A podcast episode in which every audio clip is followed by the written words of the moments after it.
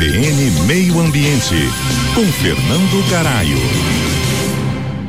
A biodiversidade e a sua relação com a sustentabilidade das empresas é um novo tema da pauta ambiental que está começando a chegar no mundo corporativo. É fato que o mundo tem passado aí por um período de intensa perda de espécies, o que tem gerado um impacto significativo no meio ambiente e na nossa própria existência. Segundo dados da União Internacional para a Conservação da Natureza, mais de um milhão de espécies estão ameaçadas de extinção em todo o mundo. Isso representa cerca de um terço de todas as espécies que a gente conhece no planeta. E a situação pode piorar ainda mais se não agirmos imediatamente. A biodiversidade é fundamental para a sustentabilidade das empresas. Isso porque muitos dos serviços ecossistêmicos que elas utilizam para a produção dos bens e dos serviços dependem diretamente da natureza. Além disso, a perda de biodiversidade pode levar a graves impactos sociais e econômicos, como a redução da oferta de alimentos, a perda de medicamentos e a escassez de água potável. Felizmente, existem algumas estratégias que as empresas podem adotar para proteger a biodiversidade e garantir a própria sustentabilidade.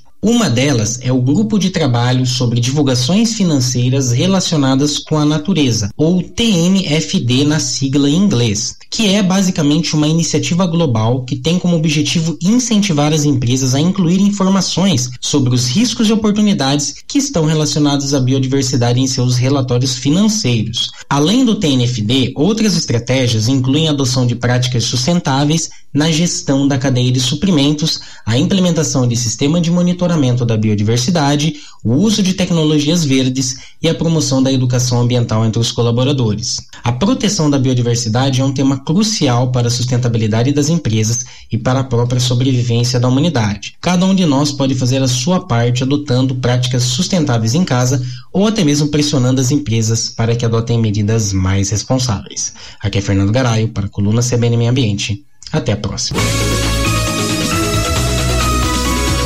CBN, CBN Campo Grande.